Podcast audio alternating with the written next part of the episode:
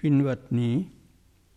පන්සිල් සමාදන් වීමට සූදානම් වන්න নমස්කාරය කියන්න අවසරයි ස්වාමීනි. නමෝ තස්ස භගවතෝ අරහතෝ සම්මා සම්බුද්දස්ස නමෝ තස්ස භගවතෝ අරහතෝ සම්මා සම්බුද්දස්ස නමෝ තස්ස භගවතෝ අරහතෝ සම්මා සම්බුද්දස්ස බුද්ධං සරණං ගච්ඡාමි බුද්ධං සරණං ගච්ඡාමි ධම්මං සරණං ගච්ඡාමි ධම්මං සරණං ගච්ඡාමි සංඝං සරණං ගච්ඡාමි සංඝං සරණං ගච්ඡාමි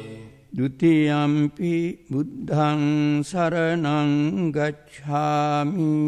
යම්පි බුද්ධං සරණං ගච්ඡාමි ဒ ුතියම්පි ධම්මං සරණං ගච්ඡාමි යම්පි ධම්මං සරණං ගච්ඡාමි ဒ ුතියම්පි සංඝං සරණං ගච්ඡාමි යම්පි සංඝං සරණං ගච්ඡාමි තතියම්පි බුද්ධං සරණං ගච්ඡාමි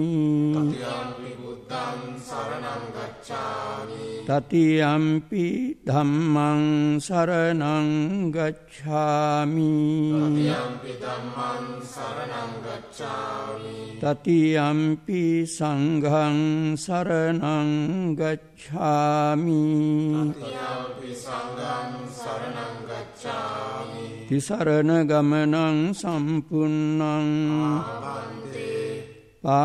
පානාතිපාතා වේරමණී සික්ඛාපදං සමාදියාමි අනාතිපාතා වේරමණී සික්ඛාපදං සමාදියාමි අදින්නාදානා වේරමණී සික්ඛාපදං සමාදියාමි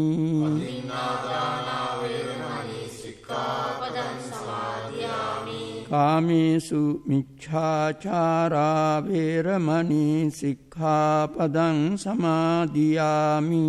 ආමේසු මිච්ඡාචාරා වේරමණී සික්ඛාපදං සමාදියාමි මුසාවාදා වේරමණී සික්ඛාපදං සමාදියාමි සාවාදා වේරමණී සික්ඛාපදං සමාදියාමි සුරාමේරය මජ්ජපමා දට්ඨානා වේරමණී සික්ඛාපදං සමාදියාමි ආමේරය මජ්ජපමා දට්ඨානා වේරමණී සික්ඛාපදං සමාදියාමි ඉසරණේන සද්ධින් පංචශීලං ධම්මං සාදුකං සුරක්ෂිතං කତ୍වා අප්පමාදේන සම්පාදේත